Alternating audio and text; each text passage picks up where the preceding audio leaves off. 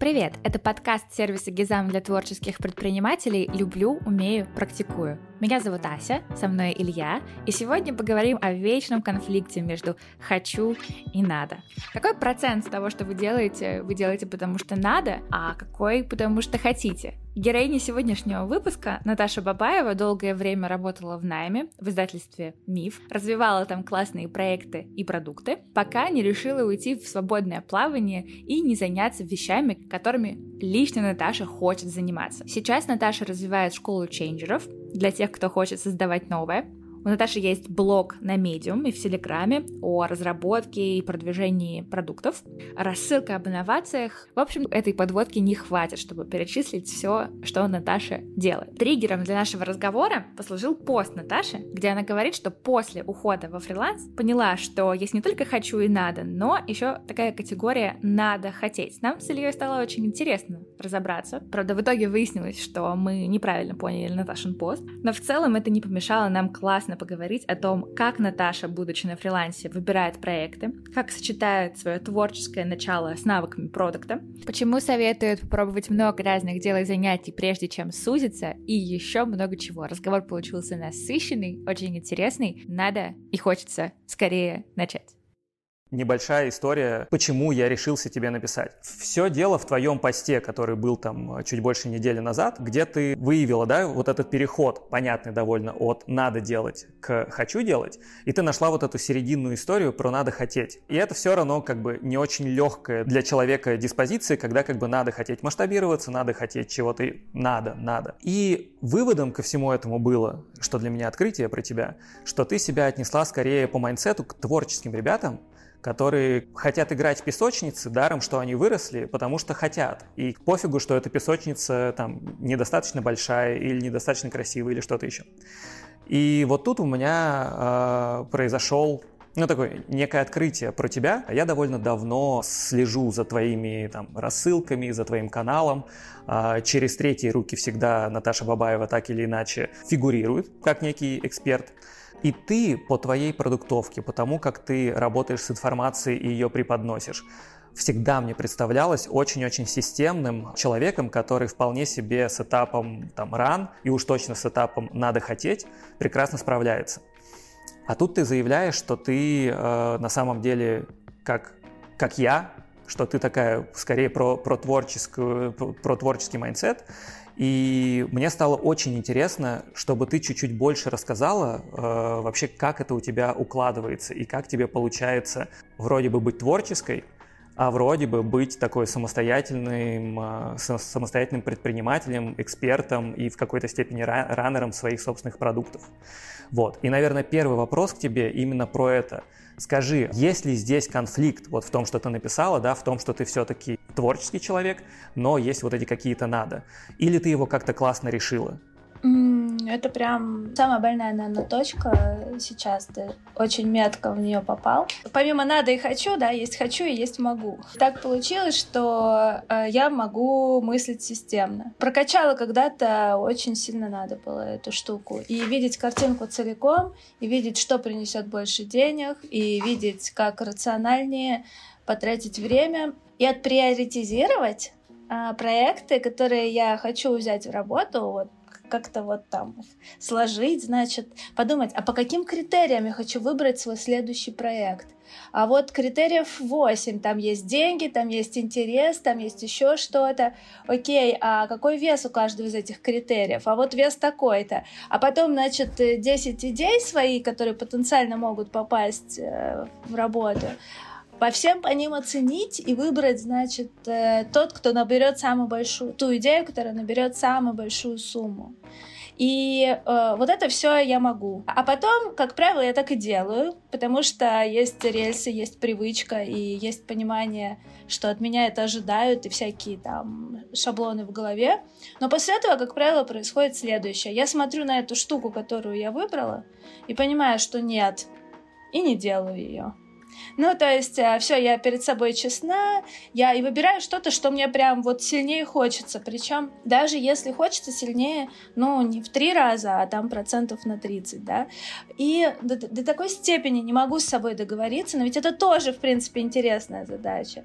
Даже если она чуть-чуть менее интересна, чем какая-то другая, то я ее не смогу взять. Вот история про из крайности в крайность. Если ты, не знаю, обожал кофе, обожал, обожал кофе, или там обожал мясо, а потом такое, не знаю, что-то у тебя там подскочило, какое-нибудь давление, то ты потом резко, и ты прям такой, и видишь, кто-нибудь пьет кофе, и тебя аж тошнит, вот, или ты, или там ест мясо, и ты такой ненавистник становишься, вот, и мне кажется, это там следующая ступенька условно, и условно еще следующая ступенька будет какой-то более-менее сбалансированный, то есть тебе это не так будет сильно триггерить.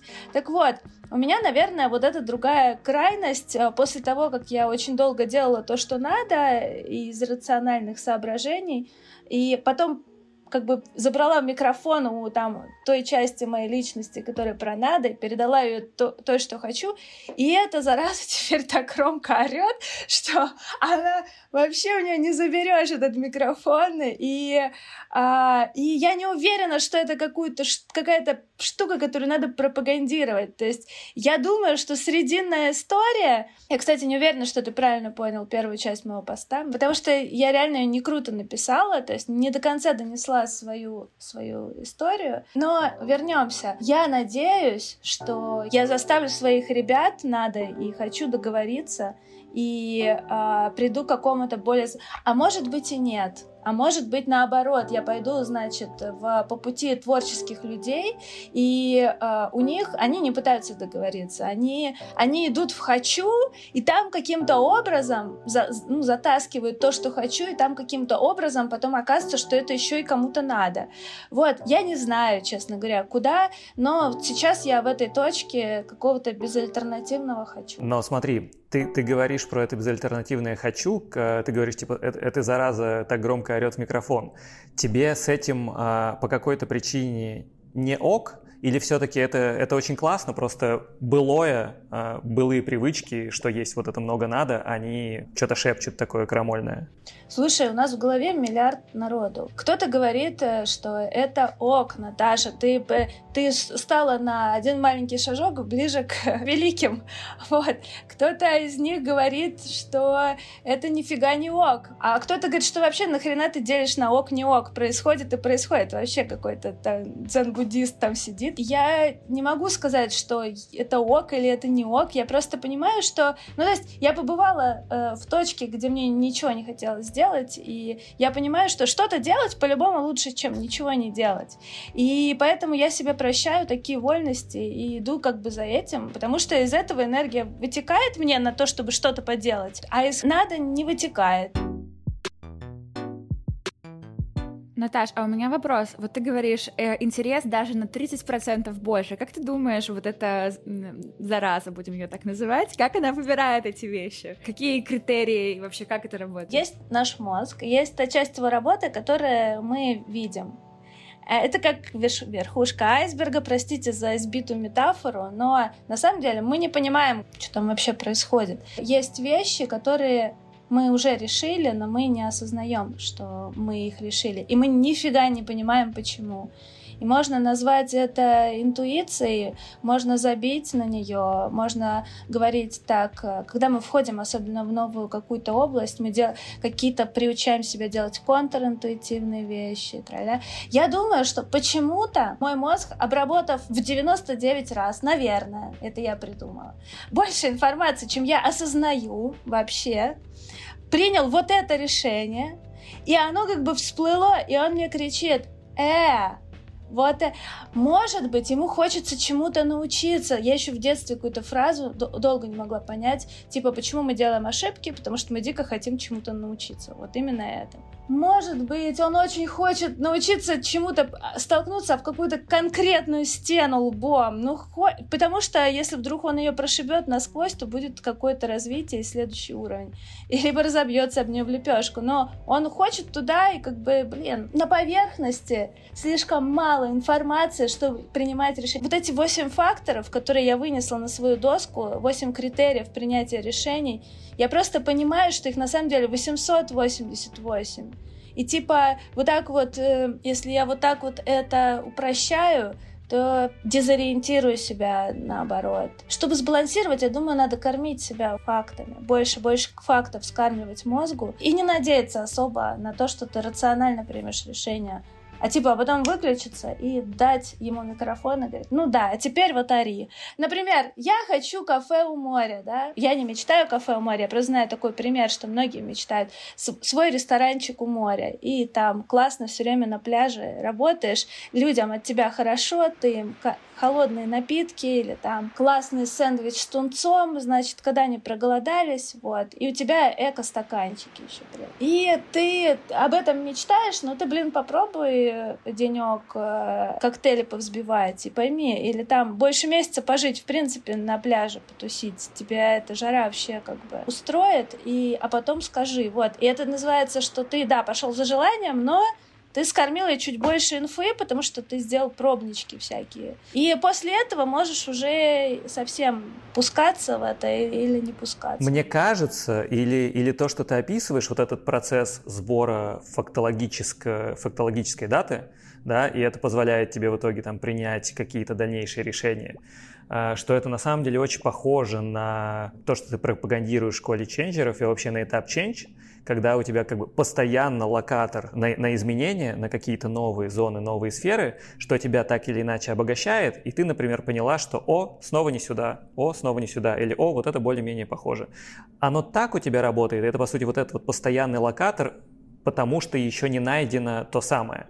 Прежде чем послушаем, что Наташа ответила на этот вопрос, уточню, что в этом выпуске уже много раз прозвучали и еще прозвучат слова changer и runner. Change и run — это теоретическая рамка, которой Наташа очень много пользуется, и подробно про нее лучше прочитать у Наташи в блоге. Но для простоты восприятия changer — это человек, который стремится менять систему, вносить в нее что-то новое, а runner любит и может поддерживать систему и работать э, в ее логике. Совершенно точно, что очень-очень многое из того, чему я учу в школе ченджеров, применимо к ченджу в, в жизни, карьере, проектах и вот, а, оно применимо, да. Здесь есть такая штука, понимаешь, я всегда боюсь привести не тех людей и наобещать им не того.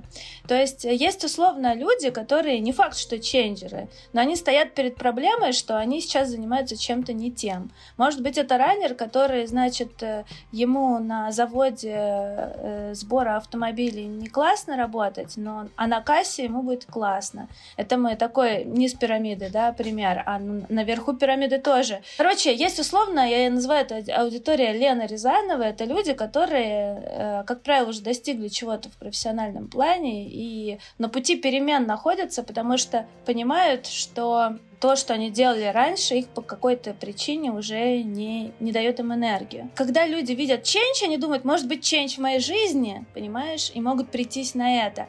Да, законы, ну там какие-то правила, которые подходят для ченча в бизнесе, они переносимы на жизнь, да, это правда. Но а, кейсы, про которые я говорю в школе, они не про это. Я не говорю про карьерные перемены вообще. Я говорю чисто про change в бизнесе, когда ты, не знаю, то ты тоже тестируешь гипотезы, но там немножко иногда другой контекст, э, там чаще ты это про команду. В твоей личной жизни, как правило, не совсем про команду. Там больше ты смотришь внутрь, здесь ты еще и смотришь наружу. Вот какая-то такая Да, ну, история. ну мой вопрос примерно про это. Я, естественно, понимаю, что когда ты там в школе ченджеров, что все намного больше заземлено на конкретные кейсы и на продуктовые мышления и со всеми вытекающими итерационными классными штуками. Мне скорее было важно понять, и я правильно уловил, что у тебя на самом деле персонально к, там, к тебе, тоже вот такой поиск присутствует, и ты, по сути, тестишь эти, эти гипотезы, ища что-то, э, что, что-то, что в итоге выстрелит, да, это, как ты говоришь, пробьешь стену, и, может быть, там что-то, что-то поменяется.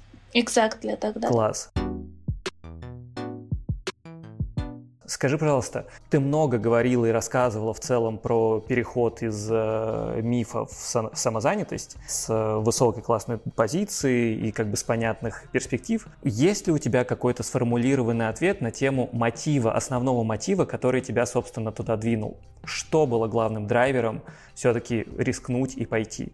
Слушай, у меня, знаешь, это история про то, что скорее про наполнение стакана, знаешь, потому что э, когда мне э, уже был маловат масштаб, размах того ченджа, который нужен был бизнесу на том этапе, чем более зрелый там бизнес или твой отдел или что-то еще, тем э, меньше ему нужно перемен. Кстати, не, я вот часто говорю, но я не верю в это. Я, окей, скажем так, я верю в это. Совершенно точно ему меньше нужно было перемен, но я верю больше гораздо, что э, на тот момент тому бизнесу, в котором я была, нужен был больше размах перемен, чем э, топ-менеджмент считал нужным, окей? Вот это правда. вот, но одних этих причин, как бы, вот, вот у тебя уже там на четверть или на половину стакан полон твоего решения уйти. Ощущение уже, как будто ты возишься, ты вроде как что-то меняешь, что-то новое привносишь, но что-то плюс-минус э, то же самое, что ты уже делал. Еще какое-то количество воды натекало из каких-то, как всегда, личных взаимодействий. Пять лет в одной компании, слишком много ограничений ты начинаешь видеть. Ну и, конечно, блин, было ощущение, я это называла какой-то зов, ракушка где-то лежит, и такой зовет меня. Короче, куда-то меня несло, вот конкретно. Я это просто вот так вот и ощущала, как ракушка, как зов. Как бы пафосно это не звучало, но я понимала, что не здесь мое место сейчас. И вот эта штука прям, она долила этот стакан и перелила. И там уже у меня все выключилось, и я уже понимала, что я просто ничего не делаю полезного, уже просто сама себя вытолкнула из этой истории. И, и все, и уже как бы это был такой тупик. Э, может быть, я зря затянула, может, сразу, как я увидела вот эти полстакана, надо было сваривать и не мучить никого и себя. Но мне, знаешь, так комфортнее принимать решения, когда уже э, стакан полный, никаких сомнений нет, и это значит, что никаких сожалений точно не будет. Про ракушку и, и ее зов э, новая для меня метафора, но абсолютно понятная, потому что, например, тот подкаст, который я тебе кинул на ознакомление с Антоном Аскелиады, э, мы там очень много говорим э, про внутреннюю искру которая, знаешь, короче, она где-то теплится, причем ты ее бывает в детстве чувствуешь, бывает про нее забываешь, а потом все равно так или иначе а, тебе важно ее раздуть, иначе это такая, типа, внутренняя смерть. У Антона своя школа музыки, и, собственно, когда люди пишут свой первый трек, они, по сути, а, возвращаются к вот этому какому-то первородной вообще радости, что их внутренняя искра, искра она есть, она заметна, и что кто-то может им похлопать за ту первую песню, которую они сделали. Это не значит, что это станет их делом жизни, это не значит, что они пойдут в индустрию потом, но это вообще вот про слышать себя и, и уделять этому какое-то внимание, и для этот зов есть на самом деле у огромного количества людей. Просто очень часто почему-то люди живут вот, вот так вот, или вот так вот, если это ракушка, да, и, и игнорируют. А, и для меня открытый вопрос, я задам его тебе, но я, у меня нет ответа, и поэтому я не жду, что он тебя будет. Почему многие люди все-таки соглашаются не слышать этот зов э, ракушки?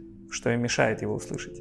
Мне кажется, мозг хочет работать эффективно и не хочет тратить ресурс на то, что ему все равно не дадут сделать. Вот представь, ты работаешь в компании, где, например, э, руководитель твой прямой вообще ненавидит SMM. Вообще ненавидит SMM. И сколько бы ты к нему ни ходила, не стучался, что надо, там, не знаю, блог завести, подкаст и все, что связано с SMM ом, он считает, что это лохотрон, и у него становится красным лицо, и ты будешь к нему продолжать ходить? Это просто неэффективно. Зачем на это тратить время и свои ресурсы? Мне кажется, у мозга какая-то подобная история. Ну, представь, ты в детстве такой идешь мимо, там кто-то на скейте едет, и ты такой, блин, хочу кататься на скейте. И у тебя, знаешь, вот это расстояние между моментом, когда ты захотел, когда ты понял, что не будет, типа, хочется, перехочется. Вот Оно сокращается, сокращается, и дальше это настолько на автомате происходит. И у тебя только мелькнуло, ты еще даже не осознал. Там, ты идешь, там мороженщик, ты такой, блин, классно было бы продавать мороженое. И ты даже не успел осознать, у тебя уже мозг это засунул в, э, на кладбище идей, и все, это просто привычка, это функция. А потом ты, если через 20 лет у тебя будет достаточно бабла, и э, никаких родителей и общества над тобой не будет молоточком стучать тебе по рукам за каждое твое там «хочу», вот, и ты такой, а что я хочу? Мне кажется, что вот эта история с музыкой, она про то, что ты хотя бы в детстве осознавал, что тебе хочется. Ты когда-то... Ну, то есть ты успел, до того, как твой мозг засунул это на кладбище желаний, ты успел как бы осознать, что ты хочешь эту музыку написать и сказать оп, я хочу. Поэтому ты идешь туда куда-то. А так, в принципе, если, э, не знаю, если вырезать из мозга участок, который отправляет идеи на кладбище, то, наверное, ты бы, в принципе, и новое какое-то желание мог бы в него пойти. Слушай, да, я причем совсем недавно читал про механизм оттормаживания в мозге, что у нас есть э, довольно короткий промежуток времени, чтобы оттормозить какую-то интенцию, какую-то мысль. И то, то о чем ты говоришь, э, у меня отзывается, потому что как будто с возрастом и с ростом нашего профессионализма мы в совершенстве начинаем владеть вот этим механизмом оттормаживания прям на взлете, и ты как бы даже, даже это желание, даже эту интенцию прожить ты не успеваешь. Там даже дофамин, грубо говоря, не успеет выделиться, и ты такой типа, а, ну погнали, я возвращаюсь работать. Понятно, так безопаснее, понятно, что мозг не любит опасности, понятно, что это предсказуемое там развитие и инстинкт самосохранения в каком-то смысле. Не лезть в изменения, не тестить себя мороженщиком, не жить месяц на пляже и делать свое кафе но мы как будто бы реально таким образом очень сильно урезаем спектр эмоций, ощущений и в конечном итоге включенности в жизни, радости от жизни, а, чем, чем могли бы. И в этом смысле, в этом смысле мне, конечно, ченджеры, короче, мне очень напоминают детей, в хорошем смысле, что они просто исследуют, просто падают, встают, чему-то научились и идут дальше. Мне кажется, что ты немного возвращаешь людям детство. Как тебе с этой аналогией? Слушай, я прямо сейчас тебе закину такую штуку. Вот э, если до того, как я открыла школу ченджеров, я думала, а какой темой вообще, про что мне писать, а какую тему мне интересно копать, тра-та-та-та-та. Я не понимала, я могла написать про то, про все, про такая вот была больше ребенком, то сейчас, последние три года, окей, я, я тоже про разные вещи пишу, но мой коридор значительно сузился, и от этого мне неплохо. Вообще, это удивительная, дикая штука. То есть, я, честно говоря, когда думала, что, ну, начинала делать школу ченджеров, я, я думала, ну, скорее всего, мне через год надоест, ну, надоест так надоест, хотя бы сейчас, там, типа, буду этим заниматься. Но даже когда у меня были застои, там, э, по беременности или еще почему, по какой-то причине я не долго-долго ничего не запускала, никаких продуктов, желание никуда не уходило. Я хочу сделать такой вывод из этого. Еще одна модель из э, школы ченджеров и вообще из дизайн мышления, из накопленного в мире про новое, да, называется дивергенция и конвергенция. И идея в том, что прежде чем, значит, сузиться, расширься. То есть, э, например, тебе нужно, у тебя есть проблемы, э, чаще всего ты выбираешь, мозг опять экономит ресурсы, выбирает первое попавшееся ему пришедшее в голову решение решение, но нифига оно не самое эффективное. Если ты дашь себе, блин, иногда в 90% случаев 5 минут и ручка, и накидаешь э, в ширину, чё, как еще можно было бы ее решить, то ты выберешь лучше что-то. Иногда ты его и выберешь, но чаще что-то другое, и оно будет лучше. А если это какая-то большая штука надолго, на которую тебе предстоит подписаться там на несколько месяцев или на лет, то э, еще лучше собрать команду, потому что идеи между головами более качественные, чем идеи в, в одной голове, и накидать своего сырья в одну кучу и там его помешать и собрать из разных кубиков э, какое-то решение и вместе подивергировать, то есть накидать разные, вместе поконвергировать, то есть пособирать лучшее, э, то вот, вот это более эффективный путь. А теперь возвращаемся, значит, вот к этим историям, чем мне заниматься, да, к карьерному.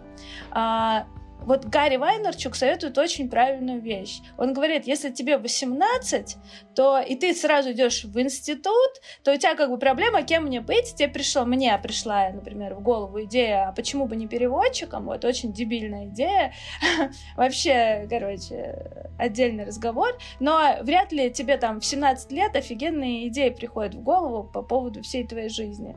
Что ты там знаешь, да? Ну, да, да, конечно. Вводных ноль на самом деле на Т- том этапе. Да, так он говорит, вместо того, вместо того, чтобы конвергироваться и сразу куда-то в какое-то отдельное русло, может быть, сначала по, с 20 до 30, он говорит, спокойно перебирай профессии. Прям а одну, вторую в этой месяц, в этой год. Вообще э, спокойно тестируй, что тебе хочется. И очень многие, а типа в 30 уже решишь. И очень многие только очнулись в 35, что они что-то не то выбрали в 17. И поэтому они этот этап э, дивергенции пропустили вообще.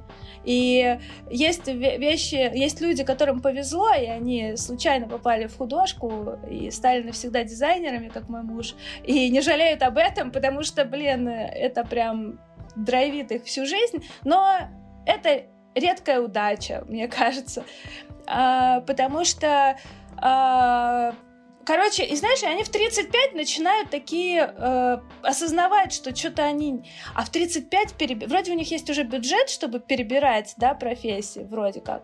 С другой стороны, уже есть эта стопка ожиданий от них, от социума, условно, в 35 без квартиры, в 35 э, без машины, и, и понеслось. Или у тебя уже там э, доход 200 плюс, и идти на 50, ну как-то вообще не камильфо. То есть, э, а, а если... А если у тебя трое детей, то и совсем вот, и они себя пытаются устроить поздние, позднюю дивергенцию, им, наверное, тоже хорошо, но им сложно. Очень классно, что ты на самом деле там, ну, и из дизайн мышления, и в целом из, из любой там креативной методики вспомнила про дивергенцию и конвергенцию, и восхитительно, что ты ее положила в целом на карьерный трек. Я про это, например, никогда, никогда так не думал, но это же супер правдиво, потому что это такая роскошь, если у тебя на ранней стадии есть вообще фаза дивергенции, это во многом про тот gap year, хотя бы, хотя бы год, который есть да, у там, студентов э, в Америке и в Европе.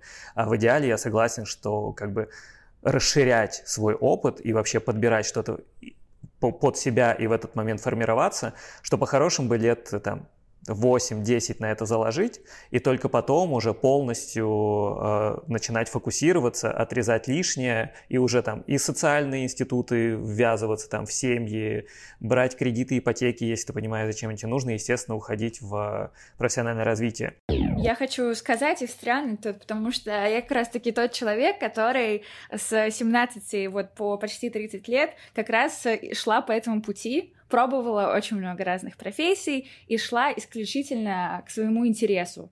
И я могу сказать, что это просто другая крайность, как бы с такими же проблемами и метаниями. Мне было дико интересно языки, потом мне стало интересно искусство и так далее, и я очень-очень в себе, я хорошо понимаю, что мне хочется, но вот этот вот потом вопрос какого-то спроса от мира, это отдельная глава просто нервика. Ты просто не понимаешь, а может быть, я просто ушел так глубоко в себя и в свои интересы, что теперь как бы, ну вот я тут и останусь, потому что люди вообще не понимают меня, я не понимаю людей, и, блин, какой ужас. Опять же, вот эта серединная штука между хочу и надо, это боль, и совсем непонятно, как ее выстраивать. Смотри, я сконвергировалась, ну, условно, начала думать, именно про школу ченджеров и осталась как бы в теме.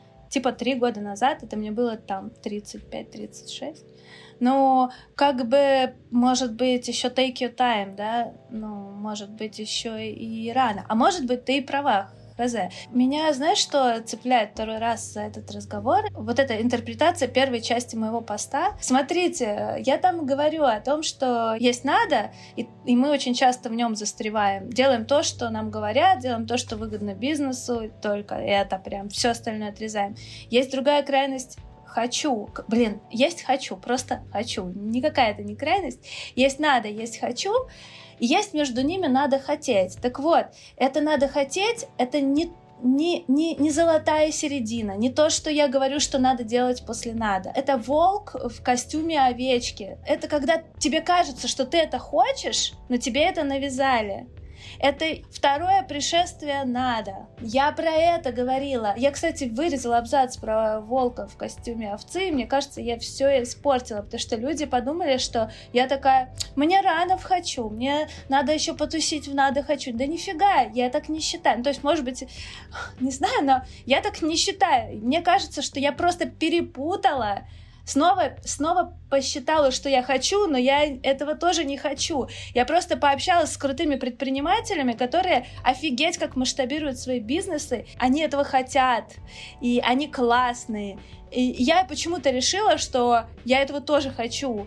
Но, наверное, на основании того, что они классные, я классная, раз они этого хотят, то и это принесет много денег, и это значит, что это масштаб пользы от меня. Ну, типа, если я там масштабирую что-то, значит, что-то там у меня будет больше сильно покупать, и это значит, что больше пользы миру, тра-та-та, вот эта логика. А потом оказалось, что нет, это тоже было не хочу. Это был такой волк э, в костюме овцы, а дальше творческая метафора, она про то, что единственное в мире успешного, что можно противопоставить вот этой истории с тем, что ну мир же покупает у тебя больше твоего продукта, значит ты на мир больше влияешь, больше пользы ему оказываешь, да, э, значит надо идти в это, надо хотеть, надо масштабироваться. Единственное, что есть в мире этого, этому противопоставить, это творческие истории. Это когда какой-нибудь, как мне кто-то написал в комментариях, Ван Гог не, вообще не думал, что он там в мире оставит. Он просто сто процентов шел за хочу, и поэтому он оставил так много в этом мире себя. И, и, кстати, он не в курсе до сих пор, наверное, но это правда. То есть это такая, такой не, не для слабаков путь, но может быть он для меня. Это один из путей. Ну да, причем мы, видишь, мы, мы в итоге знаем а, условно успешные примеры, ну, как бы Ван Гог, с одной стороны, успешно, с другой стороны, вряд ли успел сам насладиться этим успехом, но мы не знаем, сколько кораблей потонуло, которые по этой стратегии пошли, и здесь, ну, как бы некая ошибка выборки тоже может быть у нас. Но смотри, сейчас, сейчас яснее, и как бы со мной это резонирует так, это еще сильнее. Я очень часто себя обнаруживаю, тоже уйдя из офисной среды, с э, высоких позиций самозанятость, что я в какой-то момент оказываюсь в прежних паттернах и занимаюсь э, прежней херорой, простите. И в, этом, в этот момент я говорю, типа, нет, чувак, ты же не, не ради этого это делал. И вспоминая про вот то хочу, за которым, собственно, и, и стараюсь идти. Но для тебя, Наташ, это, это такая же? То есть ты для себя выделяешь «хочу» все-таки как такой основной э, вектор и, и главный маяк, или ты все равно пытаешься балансировать с этим? Я хочу две вещи прокомментировать. Вот этот вопрос и Ван Гога, и неуспешных Ван Гогов, да. На этот вопрос сначала отвечу. Я не верю в то, что можно сто процентов делать то, что ты хочешь. Я не знаю, хочешь ли ты чистить зубы, я не хочу, например. Но я это делаю. Э, здесь такая история, что это скорее, скорее про то, а в этот момент времени. Сколько процентов своего времени ты выбираешь, вот даже не могу и не хочу, а выбираешь отдавать на надо. Без крайности, да, то есть даже, даже если ты работаешь в найме, ты можешь, э, например, перед тобой пять компаний, да, две компании сделали тебе предложение. В одной там э, 50% ченджа, в другой 80% ченджа. И ты такой думаешь, блин, а я вообще-то в этой индустрии вообще... Она очень сложная, я нифига не, не разбираюсь, поэтому 50... И плюс э, я сейчас наченжился в своем стартапе, и нифига... И я... Мне сейчас ок 50% времени на change и 50% там помониторить, там, как, э, не знаю, маркетинг выполняет свои показатели, да, то есть э, такую более рановую историю. Вот. И также и в своей жизни. Вот я сейчас например, а, такая перекошенная тоже в сторону ченджа довольно сильно. То есть примерно 20% я там что-то раню, там регулярю, там какие-то таблички фигашу. И, э, и в принципе мне комфортно. Я даже... Есть, есть этапы, знаешь, ченч, он же больше энергии требует, больше мотивации. Есть этапы, когда ты ну, на какой-то месяц переключаешься в такой ран вообще режим, и это нормально. Это это такие, знаешь, это такой реально серфинг, это такой вообще такой баланс, это все настолько тонко. А может быть, ты сегодня утром просто решил просто качественно, блин, э, посчитать э, свою аудиторию на всех своих площадках. Просто тебе кайфово даже в этом. Ты понимаешь, что это только сегодня утром, что это эти 20%, а потом ты пойдешь генерить там свою новую вау-штуку. Вот. То есть это про выбор, мне кажется. А теперь про Ван Гог. Это же супер частый аргумент о том, что условно людей, которые пошли в творчество, э, среди них Ван Гогов, ну, сколько? Ну, предположим, один процент, если очень сильно натянуть. Но и поэтому все остальные неуспешны. Слушай, ну это очевидно, ты меркой какой-то меряешь вот одной. Ну, то есть одной это то, что если твои картины продаются на каком-нибудь аукционе дорогом Сотбис, то ты, значит, все, молодец. А еще лучше, если они продаются тебе при жизни. А еще лучше, если сразу. вот, какой-нибудь Бэнкси там. Вот. Да, потому что Ван Гог, блин, это дурацкий пример, если честно, потому что если вы смотрите его биографию, он все нарисовал, что мы любим с последний год, который он провел в психо психологической, психоневротической больнице, и по истечении этого года вышел в поле и застрелился. Ну, как бы. А до этого мытался, занимался тем, что ему не нравится, и вообще. Так э, история... Я очень сочувствую Ван Гогу, но мне кажется, что я это интерпретирую иначе, чем ты, вот серьезно. То есть ты продолжаешь натягивать э, на его жизнь, оценивать его жизнь по критерию успеха э, каким-то дико внешним. Вот.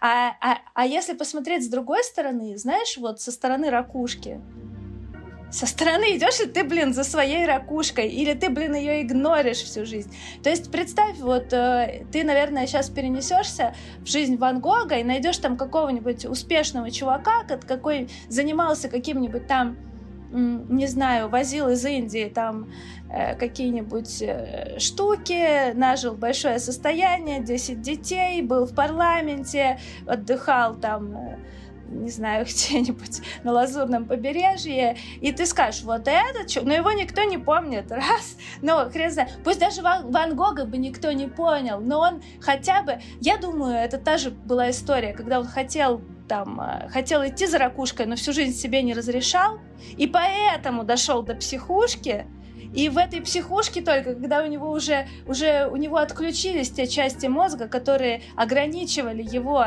э, затыкали ему уши, чтобы он не слышал, что он хочет делать, только там у него, он, он себе, кстати, отрезал ухо, интересно, не по тому ли поводу. И поэтому он пошел э, такие распечатался, сделал он, он я рада за него, короче, вот в, это, в этом моменте я рада, что он услышал, и он пошел за ней. И пофиг на все эти, знаешь, жизненные там перипетии, это все все равно у всех есть и будет, вот.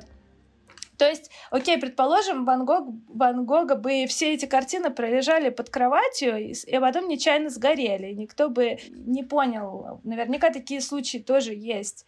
Вот. И все равно я рада за Ван Гога, все равно я выбираю этот путь, потому что я просто выбираю, знаешь, есть фраза, я ее много раз цитирую, типа, она мне взорвала мозг, типа, если ты идешь, нам по пути. Типа, неважно куда. Вот ты идешь, вот я бы подписала за ракушкой за своей. Вот мне с тобой интересно разговаривать. Кому-то с другими интереснее, кому-то с купцом интереснее было бы разговаривать. А мне вот с теми, кто идет не добавить, ну, и мне супер резонирует. Я считаю, что путь оправдывает как бы э, средства, и даже если ты в итоге заканчиваешь где-то не там, где общепринято считать ты должен был закончить, э, то как бы то, как ты проводишь время, которое у тебя есть, оно намного ценнее и, и важнее. Но тут у меня есть вопрос э, к тебе, как эксперту в продуктовом мышлении, собственно у Ван Гога э, был его, ну, там, в нашей терминологии, авторский продукт. Продукт, автором которого он является, и который является резюмирующим, суммирующим вектором его там умений, жизненного опыта, отрезанных ушей и ракушки, которые он слышит.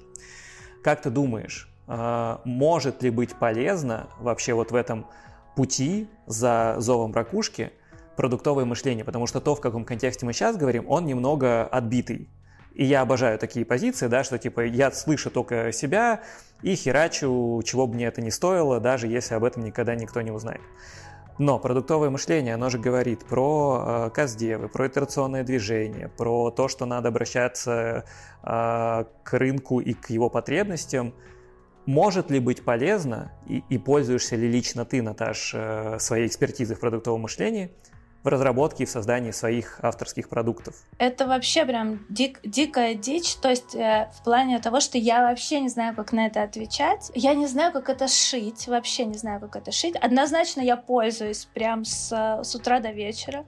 Однозначно я не хочу идти за тем, что мне говорят люди, да, и там, типа, вот представь, я сделала опрос, э, у меня есть там пять вариантов, какой курс можно сделать. Я сделала опрос, и 80% людей, например, сказали, что хотят купить вот такой-то курс, но мне его делать скучно, я поняла после опроса. И как бы я возьму его делать? Нифига не возьму. Это, это однозначно, но, может быть, это моя текущая крайность, да, то есть я возьму тот, что мне интересно. Представь, что мы устроили опрос э, населения России, ты хочешь вообще огромный импакт сделать для, именно для России, да, предположим. И ты попросил машину нагенерить тебе миллион вариантов, и, предположим, все население России, 100% а, зачекало галочки, какие из вариантов, как меня счастливить. Мне кажется, что на первом месте будет что-то вроде дешевый алкоголь, например. И ты, ты пойдешь это делать? Ну, то есть импакт, предположим, ты знаешь, что что бы ты ни сделал, был, будет успех, да, и у тебя есть идея, как сделать алкоголь дешевым. Ну, я нет. То есть на уровне вот э, направления, куда мне двигаться, я не, не готова идти за людьми. Но, например, я предпочла бы выбрать... Ты, ты наверное, думаешь о том, пошел бы ты делать дешевый алкоголь. Не-не-не, у, у, у меня есть гипотеза продолжающая, но я дослушаю потом. Но, предположим, ты такой э, решил сделать дешевый кондиционер за тысячу рублей. Вот сейчас жара просто актуальная, да? У тебя есть такая идея, ты такой, блин, дешевый алкоголь, короче, выиграл, но дешевый кондиционер э, тоже в тридцатке лучших, например, и мне он ближе. Выбираешь его, а дальше спускаешься на уровень ниже. И, предположим, у тебя есть технология, когда ты из песка и соли там в коробочку засовываешь, там получается холодный воздух. Предположим.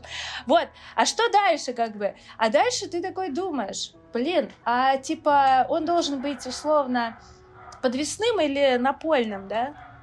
И вот здесь ты спрашиваешь аудиторию, и вот здесь ты слушаешь ее сто процентов. Они тебе говорят 70% подвесной, здесь 30 напольный. И вот здесь ты прям ровно процент в процент делаешь там 70% своей продукции подвесных, 30 э, напольных. И по цветам. Вот. Поэтому хочется нарезать на слои, вот, и опять говорить, на макро, на микро. Условно, я выбрала школу ченджеров. Да никто на свете не сказал бы мне, делай ее, чтобы меня счастливить я уже выбрала. Дальше я выбрала опять более-менее макро, да, а, у меня есть там три идеи, какой следующий, это вот сейчас правду я говорю, какой следующий продукт делать. И среди них две идеи лидируют. Одна из них это условно как нанимать ченджеров и как ченджер упаковать себя на рынке как ченджера, а вторая это а, школа ченджеров для руководителей, как управлять ченджерами. И я закинула пост вчера вечером в телегу, чтобы протестировать первый вариант. Мне казалось, что это супер офигенный продукт. Компания компактный и в очень конкретную тему бьет, но я вижу, что никакого там гигантского продукт маркет фита нет, и что даже люди, которые отмечают, я спрашиваю там, ребята, какие у вас есть э, вообще проблемы и болит ли на тему найма ченджеров, они, во-первых, не знают, что они не умеют нанимать ченджеров. Я это поняла, но это значит, что они и не купят. Во-вторых, они даже в комментах, когда я спрашиваю про найм, они вопросы закидывают про управление ченджерами. Они не понимают, как... я понимаю, что, блин, вообще, то есть этот тест э, офигенно... Э, это провал или не провал? Ну, то есть это не провал, потому что я поняла, что этот курс не нужен, который мне казался более компактным и который у меня был первым в приоритете. Но э, яблочек в ведро с э, в пользу второго курса на, нападало столько, что я теперь знаю, что тот точно нужен, и можно второй тест не делать. Видишь, вот как-то продуктовое мышление сшивается с «хочу, могу». Но как, нужно смотреть. Абсолютно точно, и здесь очень классно, что ты разделил это на, на уровне, потому что мне кажется, реально на макроуровне ты являешься такой точкой сборки очень-очень большого количества высокоуровневой информации, и здесь очень серьезный еще этический аспект и аспект твоего персонального интереса и твоей персональной энергии, хочешь ли ты этим заниматься. И вот здесь как бы очень много зависит, и это большая ответственность, мне кажется, для автора, что, собственно, делать. А дальше, когда ты уже уходишь в реализацию, и такие это больше, знаешь, знаешь про UX, UI штуки и, и вопрос не что делать, а как делать. Там ты, конечно, опираешься уже больше на аудиторию и итерационно двигаешься и даешь им тот самый кондиционер, который им нужен был за, за тысячу или за сколько-то рублей. Мне кажется, это очень полезная находка. Есть у меня вопрос почти по этому поводу. Если бы у тебя появилась, хотя я не знаю, может быть, школа ченджера, э, ченджеров и является такой, дойная корова, которая тебе на самом деле в фоновом режиме, но закрывает все даже не базовые потребности и там прекрасно продается. И в целом это как бы что-то, что ты любишь делать. Поменяется, как ты думаешь, что-то ли в твоем подходе к жизни, к вот этим постоянным поискам отношения? Успокоишься ли ты?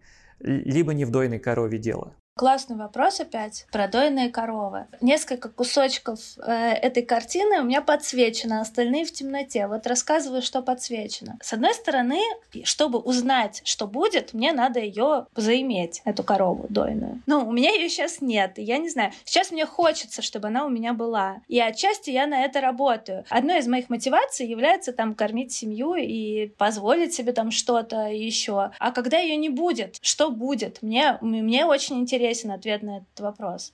Вот, и отчасти, смотри, тут э, я уже такую первую итерацию, первый заход на эту штуку проделала как раз этой весной. У меня сейчас есть два продукта, которые меня регулярно кормят. Они, это все еще три, точнее. Это реклама в моем канале. Один пост 20 э, тысяч рублей, 3-4 поста в месяц уже, в принципе, э, лишают меня необходимости там на продукты зарабатывать. Раз. Дальше есть рассылка Бабаева копает инновации информация, которая продается в фоновом режиме, и она просто как бы запущена и идет. И оттуда капает что-то еще. И один из курсов Change Basics тариф попкорн, то есть самый дешевый, где никакой обратной связи, он просто тоже продается и тоже что-то с него капает. И все это совокупно э, закрывает какие-то мои базовые потребности. Есть еще какие-то запуски с обратной связью, где нужно прям мое время, где мы там много фидбэка даем, включения. И вот, э, но на них мы и зарабатываем больше, там такие свечки свечки хлоп, а потом э, пауза, э, хлоп, свечка. Вот, вот в таком режиме я работаю, чтобы ты понимал. И тут представь, после одной из этих свечек весенних в апреле у меня с одной стороны накопилась какой-то, какая-то деньга с этой свечки, да, с другой стороны, в принципе, у меня еще и подкапывало вот э, то, что вот тот доход. И я такая, хоп, и начала за собой наблюдать. И у меня реально мне, знаешь, я на тот момент желание свои выражала так. Я хочу ничего не делайте, чтобы у меня все было. Вот я... Это очень страшно себе в этом признаться, что ты такой, значит, недеятельный человек. вот. Но я прям э, отловила, что это то, чего я, я сейчас хочу. Но это, знаешь, и накопленная усталость отчасти, и желание пожить. А как это так, вот, э, когда у тебя там есть базовый доход? И вот. Я в этом повалялась, знаешь, я даже... У меня была встреча с, опять с Леной Рязановой, я уже упоминала ее. Мы с ней иногда встречаемся, обмениваемся, кто как продвинулся на своем пути. Я ей говорила, что типа я сейчас в каком-то дзене реально, потому что я реально ничего не хочу, и поэтому я не хочу ничего делать. Вот, и, и вчера мы с ней встретились, и она такая, вот, а теперь сейчас будет развязка этой истории. Она у меня спрашивает, ну я только вчера осознала на встрече, типа, что это произошло. Она меня спрашивает, ну что, ты все еще в дзене? ничего не хочешь и не хочешь ничего делать.